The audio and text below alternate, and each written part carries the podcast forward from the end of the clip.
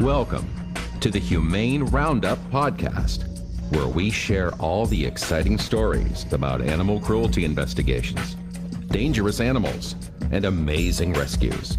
Find out what goes on inside of animal shelters and all the current trends in the animal welfare industry. Now, here is your host, Daniel Ettinger. Yo, yo, it's Daniel Ettinger. That, that's what he said? What about Ashley Bishop? What's going on? Uh, hello. Welcome to episode sixty-six. sixty-six. It is sixty-six. It really would be sixty-seven. I'm probably going to say that all year until, you know, until it gets old. But thank you, Hildy, for that. Just want to make sure he's listening, too. So check it out. It's episode sixty-six. Last week, we talked about the twenty-three different names that are used to define the animal protection officer, animal control officer, humane officer, et cetera. I got a new name. Dog warden officer? Yeah, I got a new name for that list. I don't know if you saw it. It popped up in our group on Facebook, and that is Humane Special Deputy. Oh, no, I missed that one. Yep, so make it twenty-four now to oh, define Lord. our single profession. It's it's quite interesting. And as we, you know, discuss that, we have a special guest today that we're going to jump into here in a few minutes, but uh, with the K C Pet Project. So I'm excited to find out what they call their field services team. Yeah, for sure. Yeah, well, so... and then, I mean, if you think about it, then you've got like, oh, shoot, they changed it from the field investigation unit or the field investigation for the A S P C A. They had a different one, too, but. Oh, interesting. Because we were the we were the fur team, but I know they changed it, and I don't remember what they changed it to. Well, they recently, yeah, they they. They and H S U S recently changed some names too. They had like the animal, I forget, they have an animal sheltering magazine. And I think the website yep. was animal sheltering dot org. And it's now Humane Pro. So even they are keeping it humane name. So that's what we like to see. So remember to check out our Facebook page. That is the Humane Roundup. There's also a Humane Roundup group private that is on Facebook. So please check that out. Don't forget to check out H O Bishop on Facebook. Is it H O Bishop on Instagram as well? That's a good question. Okay, well, it could be H O Bishop on I'll look Instagram right now. And that is Humane Officer Bishop. And then my Facebook and Instagram page is Animal Protection Officer Daniel. So check those out. Give us a like. Share anything on there. Message us if you have questions. Don't forget to check out our website, the Humane roundup dot com. Our anonymous link is up there if you want to send us some messages. So it's uh we're all oh, digital. No. It's ashley dot bishop one. Okay. I don't even know how that got put in there like that. There's probably another Ashley Bishop. Oh yeah, but I don't know how. Can you change your name on? I'll figure that out later. Yeah, let's let's do that off air. How about that? So just really quick, uh, we talked about the tw- now twenty-four names to define our profession last week. If you haven't checked out that episode, please go back and check out check out episode sixty-five. And just the, our argument. Well, there's going to be an argument every every episode. But the so now we have just I want to cover really quickly, and we'll get into this in some later episodes. So I work for the Department of Public Health and Environment. You work for the police department. Okay.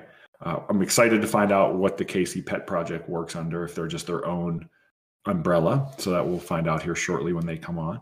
And other agencies I know specifically might work under the umbrella of neighborhood services. So that could be like code enforcement. And I don't know what else would be under neighborhood services, but animal protection. There might be a humane society that an animal protection agency works under. What else is there? Uh, some people don't work under anybody other than their, like they're contracted with their local government, but they don't really answer to anybody here in Wisconsin. Like they okay. run their own thing. So you have that, and then you have probably just a standalone agency that's part of the municipality, right? So just like there's an E M S, there's fire, right? They're, they all report directly to probably their their mayor or uh, their county commissioners or their, you know, city council board, that type of stuff. I would, I'd be curious to see what some of the agencies out there report under. So if you're listening and we didn't mention kind of your umbrella, please shoot us a message. Let us know who you report uh, to, or, or what, I guess, what umbrella you're under. For sure. All right. So let's get into it, I think. You ready? I'm ready. All right. Let's go ahead and introduce our next guest. This is Tori Fugate with the K C Pet Project. She is the Chief Communications Officer. Thanks for joining us today. Thank you so much for having me. I hope Thanks. you uh, could withstand our intro there. It gets a little crazy at times. So uh, the terminology of everything in our industry seems to be shifting right now, but there's always so many terms out there. So it's uh, very interesting that I love that you went through all of those and, and studied all of them. That's awesome. Thank you. Check, I was going to say, check out last episode and you'll see all of them being list. We talk about each one that was listed. So it's insane. Some of them, you look at them and go, huh? It is. We, yeah, pretty crazy. We didn't count uh, the dog whipper, which was prior to pretty much any animal protection establishment in the, you know, seventeen, eighteen hundreds. It was, uh, it was known as kind of, we talked about it last week, but it was, that was kind of the beginning of our profession. So I'm glad we're not using that anymore. That's probably a good thing. I have to ask you, with the Super Bowl coming up on Sunday, who are you rooting for? Well, gee, I wonder. Um, the whole town is going crazy for the Chiefs right now, of course. Well, good luck to you. And last year, didn't a player donate or purchase all the adoptions, or how did that work? So yeah, we partner with Derek Nnadi. Um, he is a Chiefs player here, and um, only in his third season, I think, with the Chiefs, a young guy. Uh, reached out to us years ago and said, you know, I really want to work with you. I love dogs. And he has two pit bulls at home. Um, and so he sponsors every, or after every Chiefs win, he sponsors a dog adoption at the shelter. Um, and then last year when the Chiefs won the Super Bowl, he sponsored all of the dogs in the shelter. So one hundred nine dogs all were covered um, by Derek and his incredible generosity. And so Um, yeah, we're, you know, we're chatting with this team, seeing what, you know, will happen at the, uh, at the end of this season. So hopefully they win again. Well, if, if it means me rooting for the Chiefs to get one hundred nine dogs out of the shelter, I'll go for it this year. So that's good stuff. And you, you have to love Patrick Mahomes, no matter who you are. Like, I mean, that's a personal opinion. He seems like a really nice kid, uh, but I, very nice. Yeah. Well, good luck to your Chiefs. I hope I hope you have a great time watching the game on Sunday. So let's hear a little bit about what you do with the K C Pet Project and maybe just some information on what the K C Pet Project is. Sure. So we are in Kansas City, Missouri. Um, we are the municipal shelter for the city of Kansas City, Missouri, but it's an interesting scenario that we're a public-private partnership with the city of Kansas City. So we are a nonprofit organization that runs the sheltering services for the city of Kansas City, Missouri. We have been doing this now since January first, two thousand twelve, and we started um, in a nearly fifty-year-old shed of a building that was uh, near where the Kansas City Chiefs play in Kansas City. Um, it was actually constructed to hold all of the equipment that was used to build Arrowhead Stadium, wow, where nice. the Chiefs play. And when they got done building that, they were like, well, why don't we turn it into an animal shelter? So it was, you know, formally built as one of the, makes total sense. I was going to say, that's, that's like a, a line you'd go on, right? True. It's true. So, I mean, you can imagine what it was like. It was fourteen thousand square feet, all of the animals in one room. It was built as that traditional sort of catch and kill facility where all the animals were just brought into the shelter, and if they weren't reclaimed or adopted or anything like that, um, then they were euthanized. And as early as two thousand eight, it was about seventy percent of all the animals that were coming in were euthanized. So you said understandably, seventy percent? Yeah, seventy percent in two thousand eight. Wow. So understandably, the city of Kansas City, Missouri was like, we would very much like to see something different in our city. And so they spoke up. And when the city put out an R F P for someone else to run the shelter other than the city, nobody bid on it. Everybody was like, it's too hard. It's too many animals, um, taking in about, you know, six to seven thousand animals a year.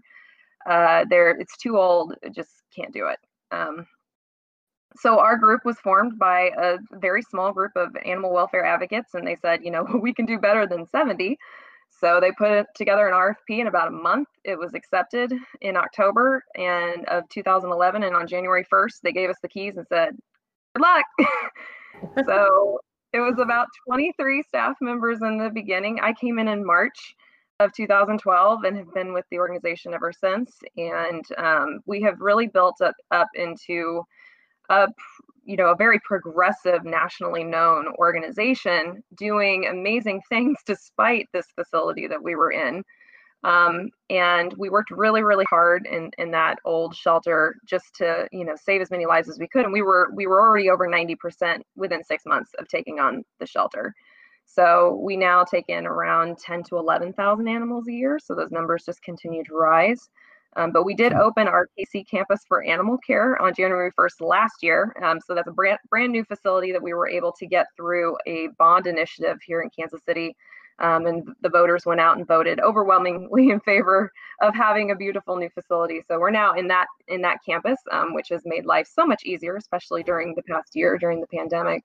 It's um, so new that Google Maps doesn't even have it. I'm looking at just blank land.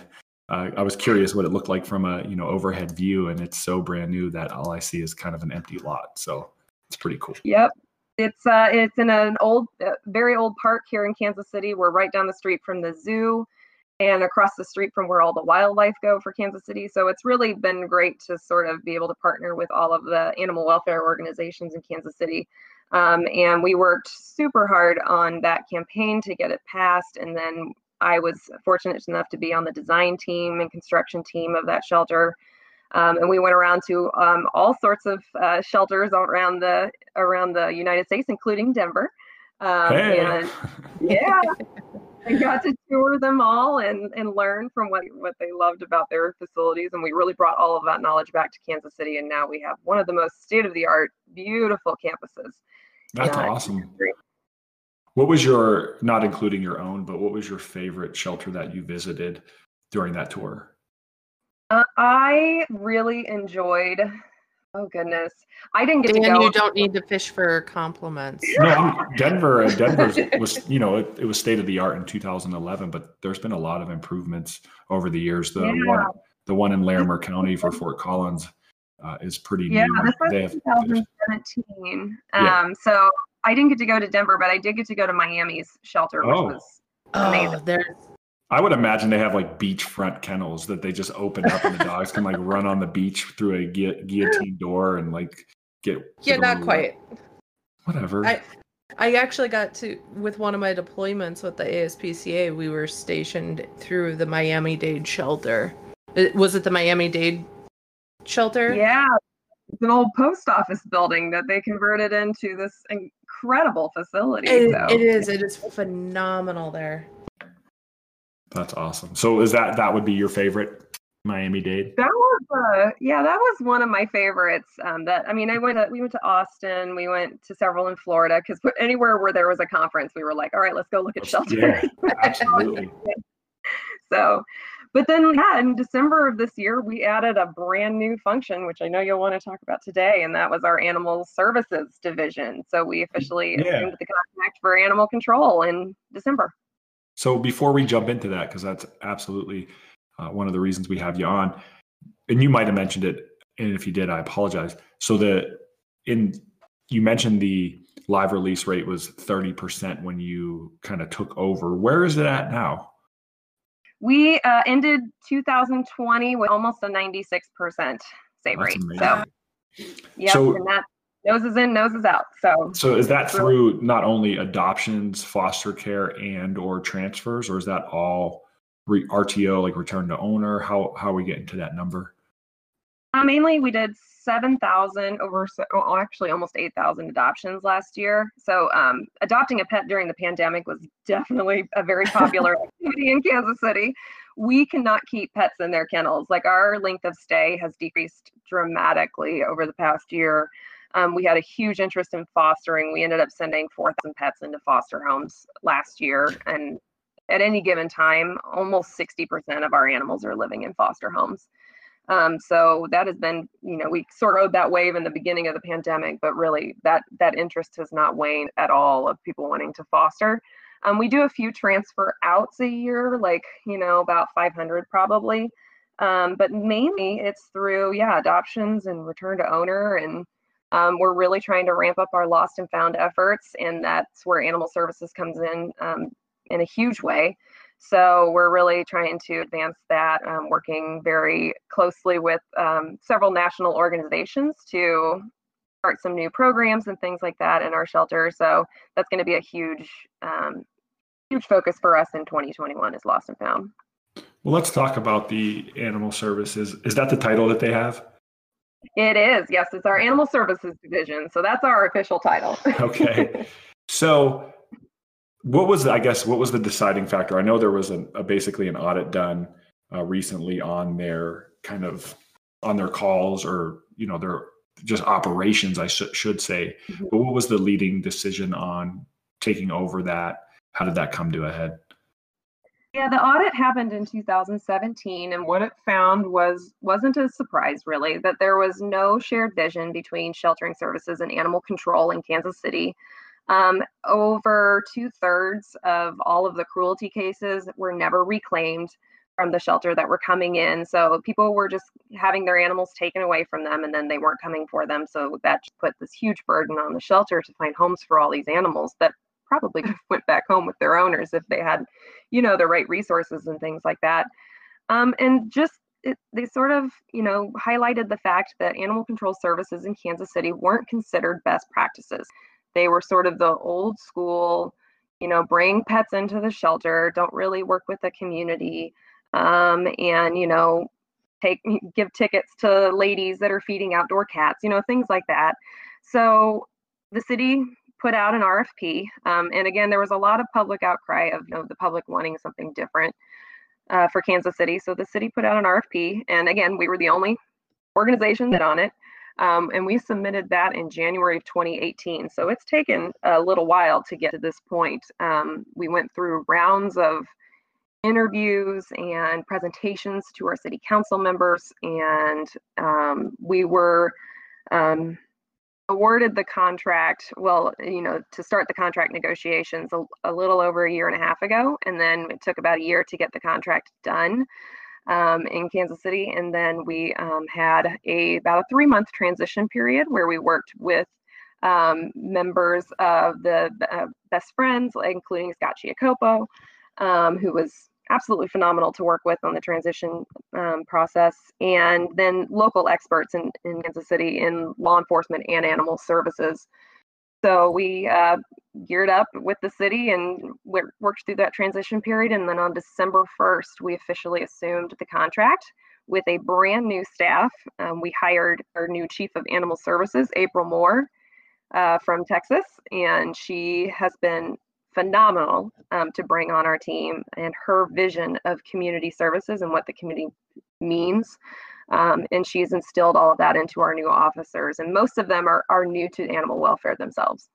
Interesting. So, and I know we, you and I talked offline a little bit about some of the, so, the social private groups that we have in social media. And there was some, there was definitely some shock. There was some probably Uh, frustration and anger from maybe some of the prior employees there, or people that just felt like, here we go again with some, uh, you could say like humane, you know, no-kill movement coming in, taking over an enforcement agency. That's that's kind of the gist that I got. And yeah, we're, I guess the, the first question I have were, I, I would imagine everyone had an opportunity to reapply for their job. They did. Yes. Every single officer had the opportunity to interview and um, express their interest in working for us. Um, only one um, was uh, brought on our team, and he actually um, ended up um, leaving before we uh, ended up launching our program. So um, we really didn't have a lot of interest from the former officers, and they were all um, given jobs within the city that were at a similar Um, sort of similar, um, you know. No, yeah, similar pay. So when I when I started in this industry, and, and I can't speak for any of the officers, I don't know anyone that worked for the department prior to the K C Pet Project starting or taking over. So I, I can't speak to any of that. What I can speak to is my own experiences. And when I started in this industry, you know, there, there were a lot of people that were in the profession because you didn't need much. You didn't need to have a college degree at that time. It was a city job. You got a, a pension. You had great benefits. If you, you know, if you have a family, it's great for that as well.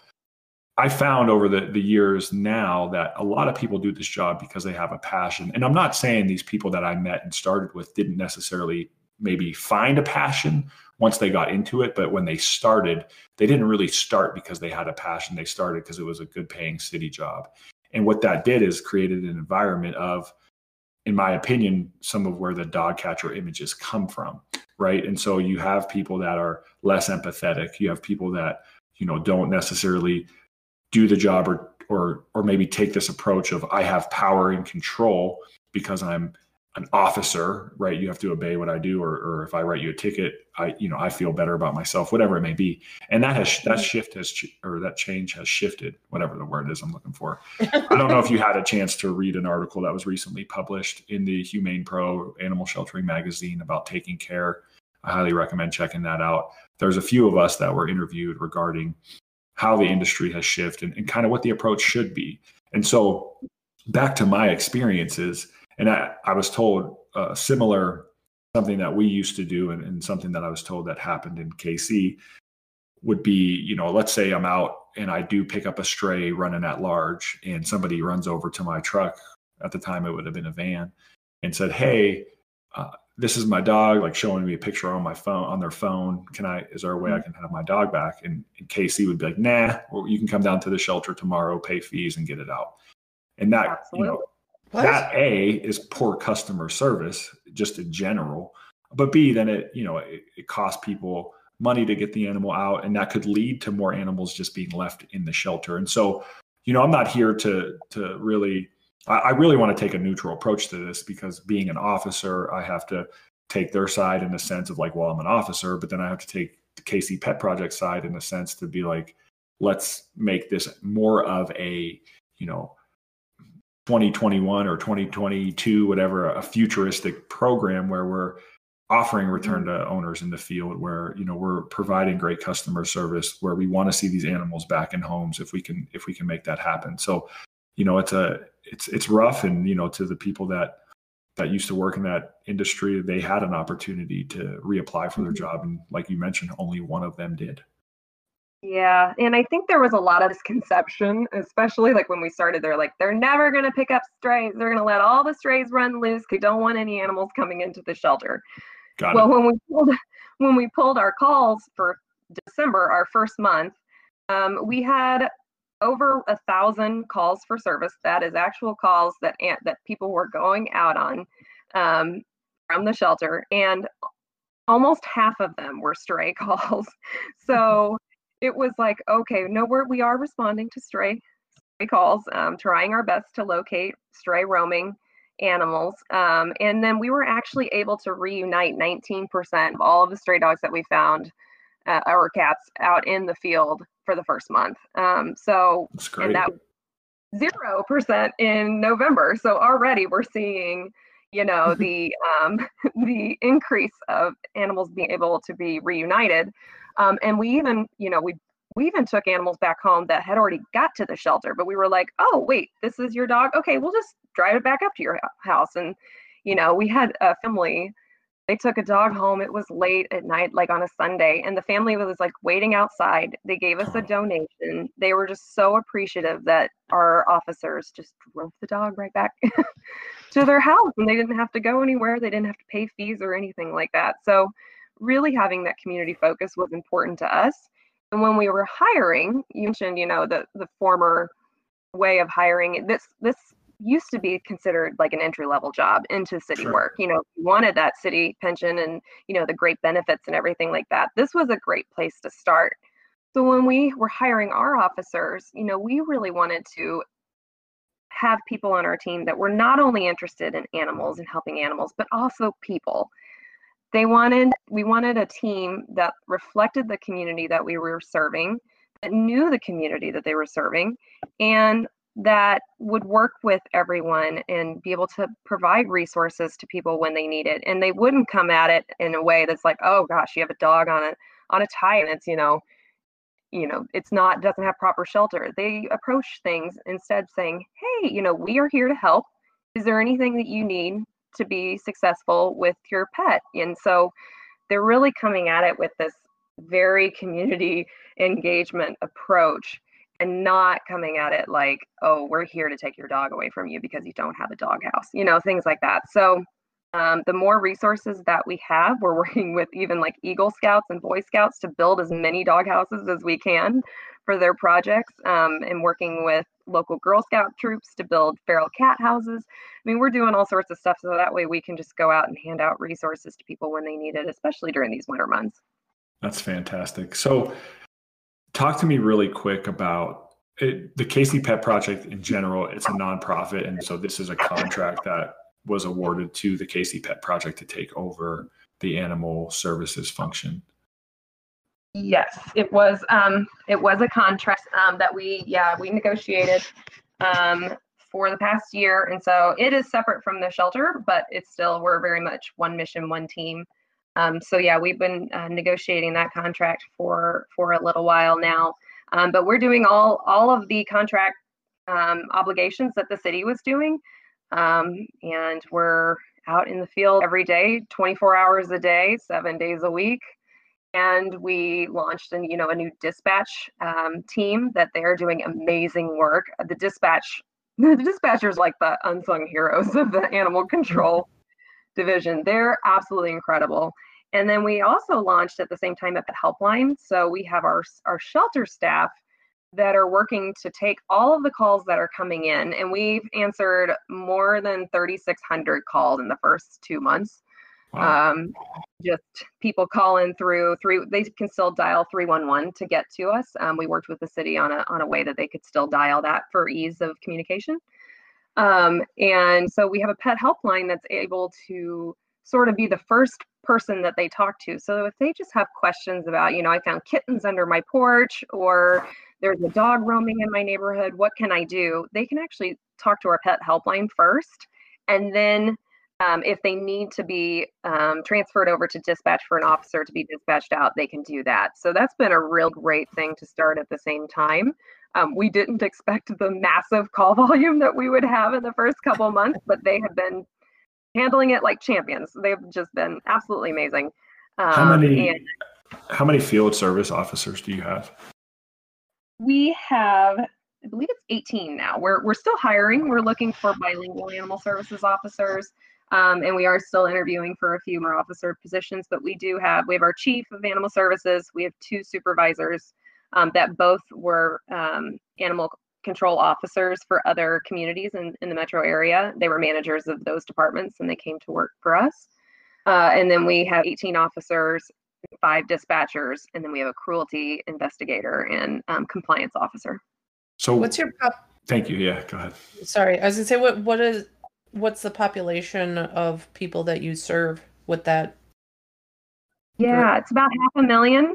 Um, and Kansas City is very large. We have, um, you know, a, a huge um, area to cover. And so we're we're even tracking um, all of our calls by council districts so that we can see um, and do heat maps of where most of the animals are coming from. Um, so we noticed already that, you know, in the north part of Kansas City, we don't have as many calls for service, but really close to where we are at the shelter is where we're seeing a lot of our calls coming from. So that way we can go to our city and say, hey, this is the data that we're looking at. We love data at K C Pet Project. Can't get enough of it. This is the data that we're looking at, and these are the resources that we think um, these um, areas need um, to be more successful and to, you know, we're really going to target, um, you know, microchip uh, and tag clinics in, in these areas, resources, being able to hand out resources to people if they need it. Um, and hopefully eventually we'll be able to offer public veterinary services as well, but that's that's uh tabled for another time. So you you said you were ha- uh, interviewing for a few bilingual officers in total. How many field officers would there be? Um, including managers, uh, we we always estimated there would be about twenty-two. Okay, feel that.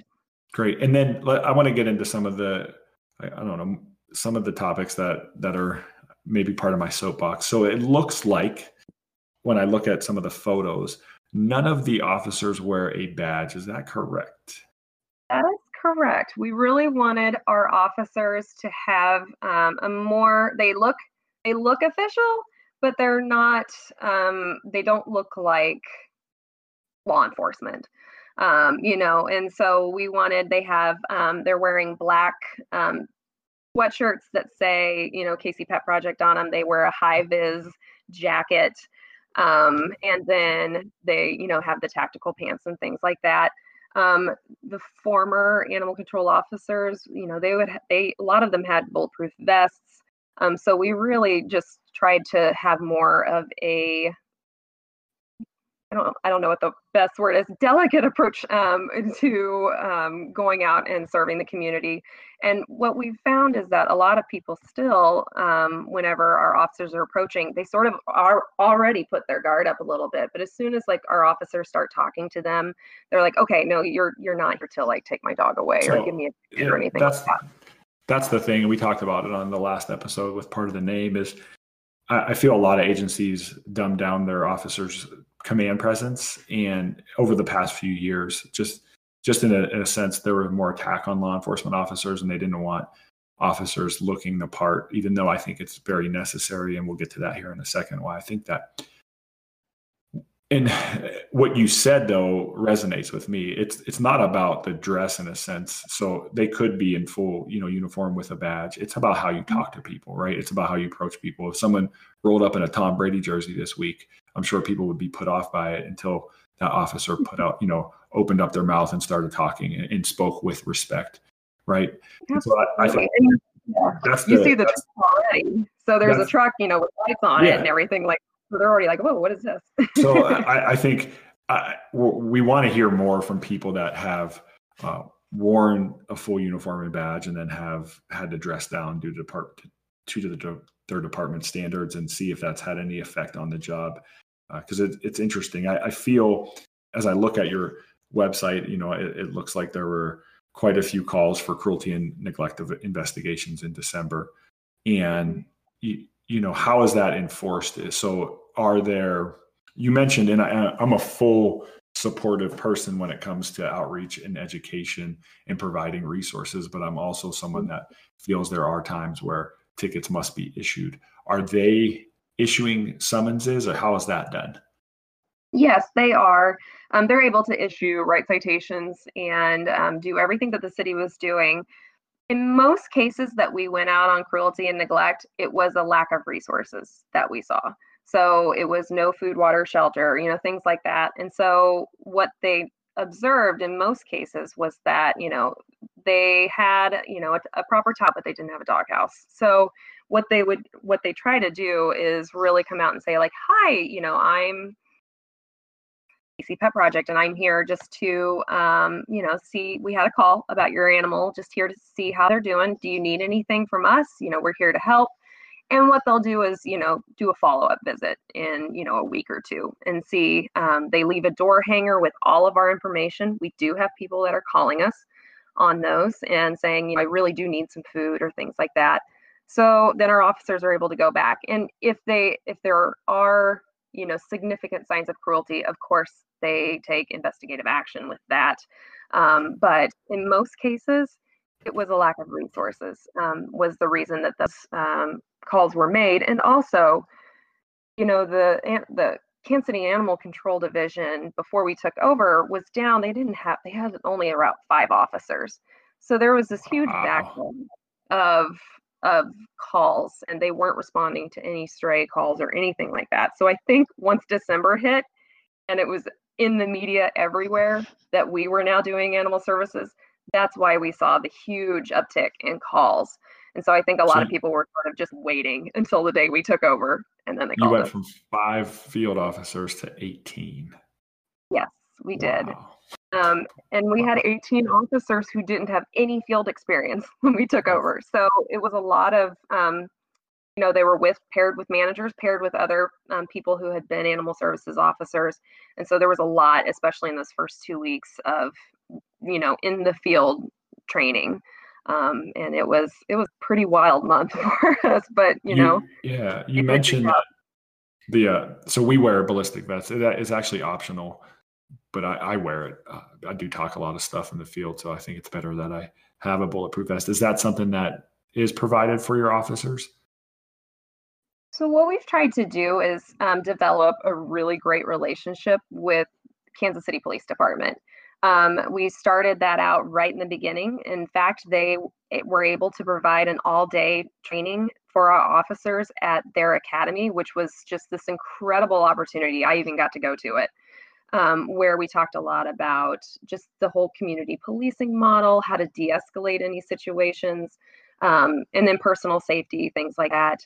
Um, writing citations, that was part of the day that was covered. Um, and so we're really trying hard to develop this relationship with them so that, um, you know, we're able to call them if needed, um, anytime that we need them. And so they, um, they're able to go with us and assist us if there's ever a situation where our officers don't feel safe. But for but the most part, I'm gonna, I'm gonna jump yeah. in really quick, because that you can't predict that, right? So here's the issue that I have is you can go into a call that may seem like your normal, average, everyday call, not needing police, and that's when someone gets shot, right? And so letting our guard down in that sense is is very dangerous. And I know there's plenty of grants out there if it's a financial thing. If it's not a financial thing, is this more of the just delicate approach that the K C Pet Project wants to take? They don't want officers to wear them.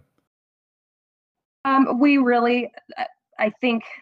if they feel the need to wear them, then that's something that we can absolutely explore. What we've tried to do is train them to um, recognize that if there's a situation, to get out immediately. So that's, um, that's what I'm saying from, and I don't know if you've ever done field work. It's, it's unpredictable. And there's a huge movement currently across the, the country uh, for, for ballistic vest awareness. So like having, if you can't afford it, having one provided through a grant. Uh, there's a few people offering those grants right now. I believe Code three Associates and NACA has some grant options available. So I, it just, it worries me. And, and I'll be honest, you know, I, I don't want this to, to become a situation on the show where you're like, well, he brought me on and now he's, you know, he's asking these hard questions. But what I hear is I hear inexperienced officers that never have done the job before, not having the proper self-defense uh, tools if something were to go. I, I would hate to see something bad happen. Do they have yeah, anything I, uh do they have anything to protect themselves? Do they get to carry a bite stick or O C spray? Yeah, or yeah, they have they have um some of that equipment, yes, to be okay. able to protect themselves Good. if needed. So okay. um and um oh yeah sorry go ahead no that's that's good I'm, I'm glad they have uh, some of that. I'm sure they've gone through the training as well. Yeah. And, you know, for us, it's really about building up trust and um, going out in the community and just talking with residents, going up and down the street. Um, we one of the first things that our officers did was take out stray pet flyers of dogs that were in the shelter that we didn't have an owner for. And they went to where those pets were found, and they just went door to door and said, does anybody know this animal? Um, they handed out um, dog food. They handed out candy for people.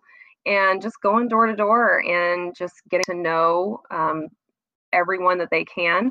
What we're trying to do is have our officers work in the same area so they get um, familiarized by the community, and they're going to neighborhood meetings and just doing that same thing, just walking up and down the street saying, hi, I'm, you know, Officer Sims, and I'm here, you know, with Animal Services. And for a lot of the officers, they're working in areas where they live too. So they know the community very well and have already worked to build a rapport with everyone. So that's going to be really critical to our success, is just really having our officers be well known to everyone in the community. I see. I, I get it. I, I just think it it can be, it can backfire too. So I just want to make sure that safety is, you know, it, it's important. And Uh, I, I completely, I completely agree yeah. with being assigned to a specific district and building that rapport. I think that's a great approach to have.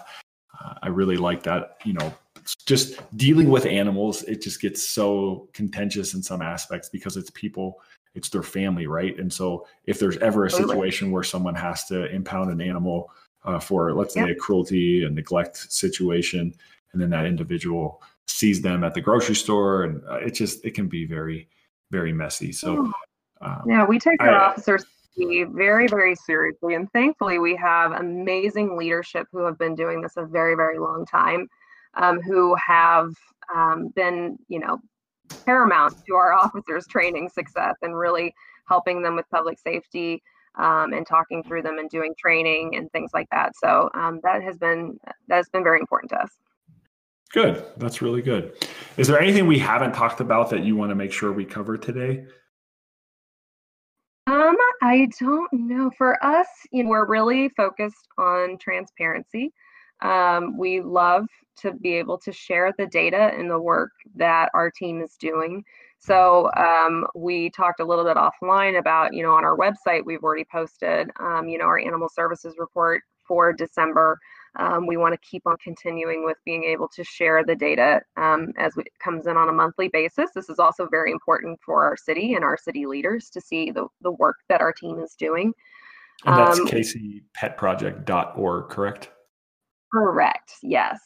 Um, and so, and even like on our animal services piece of our website, we're just going to continue to add all the resources Um, that anybody would need. So if they have questions about what to do with an animal that they've found or anything like that, um, they can go to our website and find out all that information.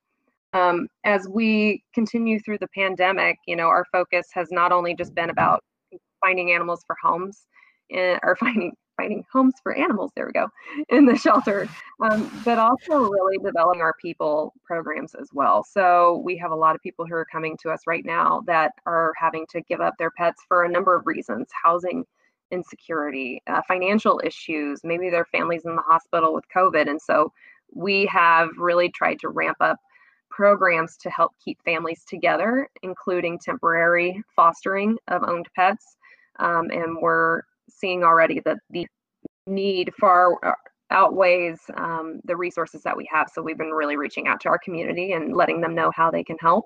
So for us, uh, the success of our program is based on um, transparency, and we want to be able to build that trust with our community in both animal services and the shelter. Cool. Well, it sounds like you're doing great work, and it's just the beginning stages. If there's anything that we can do as the Humane Roundup, we're more than happy to help. If there's anything I could do personally, just from, you know, whether it's training or, or offering any suggestions, I'd be happy to help. And, you know, I, I really, uh, I found a, you know, this is my passion. I love this profession, and uh, I'm glad that, uh, you know, we're able to, to help with everyone in the community move forward. Yeah, I really, really appreciate it. And um, thank you so much for having me on today to talk about our program. Um, yeah, you're you know, going to have to tune in tune in next week. A little tease for you. We're going to have a guest that you may know from Best Friends. Brett Tolner is coming on. Yeah. Uh, I'm, sh- I'm sure you know him. So uh, we're, you know, Brett. Yeah. we're excited to have that, uh, that, t- that next week. So, well, and maybe right. in In a year or so, once you guys have got, you know, full year under your belt, come on again and kind of give us an update too on how things have continued to go for you guys. Yeah, so you I would love this that. program. Yeah, I would love that. So we we have already seen such a positive reaction um, to in Kansas City, and so I'm looking forward to continuing on that and building up our program. And So it's a it's an exciting time for our organization. We're just growing like crazy. Yeah, and to think you're only two months in, so that'd be great to have you back on in a year. And if any of your your field team wants to join us at some point, just reach out. We'll get them on and continue to to help build. Absolutely, I will let them know. So thank you so much. You're welcome. Thanks for joining us. All right, thank you. Mm-hmm. Well, that's pretty cool, Bishop. Yeah. That, I mean, that's, that's a lot of work to be starting from basically the ground up, it sounds like, like, so, and I mean, to some degree I can resonate with that because, you know, I, I was the first humane officer for my area and things like that. So I've had to do a lot of that, but I've got a much smaller area to be working with. Yeah, it sounds um, like they have a huge area. I, I love the fact that they have eighteen officers for only five hundred thousand people. That's a good number. Uh, a lot of agencies yeah. are staffed a lot lower than that. So they're definitely doing their job getting the right amount of people in there to uh, handle the calls for service in their areas. Yeah, absolutely. I know I could use, you know, usually at least one more. Totally. Well, that'll wrap up episode sixty-six. Six, sixty-six? Uh, remember to check out our Facebook page, the Humane Roundup, our website, humane roundup dot com, and submit any questions you may have through, through our email or our anonymous email, or just message us on social, social, social media. And as always on the Humane Roundup, we're going to keep it humane. humane, humane. When I edited it last time, I tried to get us on sync and it didn't even work. So awesome. Yeah, whatever. It, it's character. Thank you for listening to the Humane Roundup Podcast. Please take a moment to rate and review the show wherever you listen to podcasts. Want to get in touch with us? Visit humane roundup dot com. Email us at humane roundup at gmail dot com. Text us or leave us a voicemail at nine one six, two four one, three four six four. Or follow us on Facebook, Instagram, and Twitter at Humane Roundup.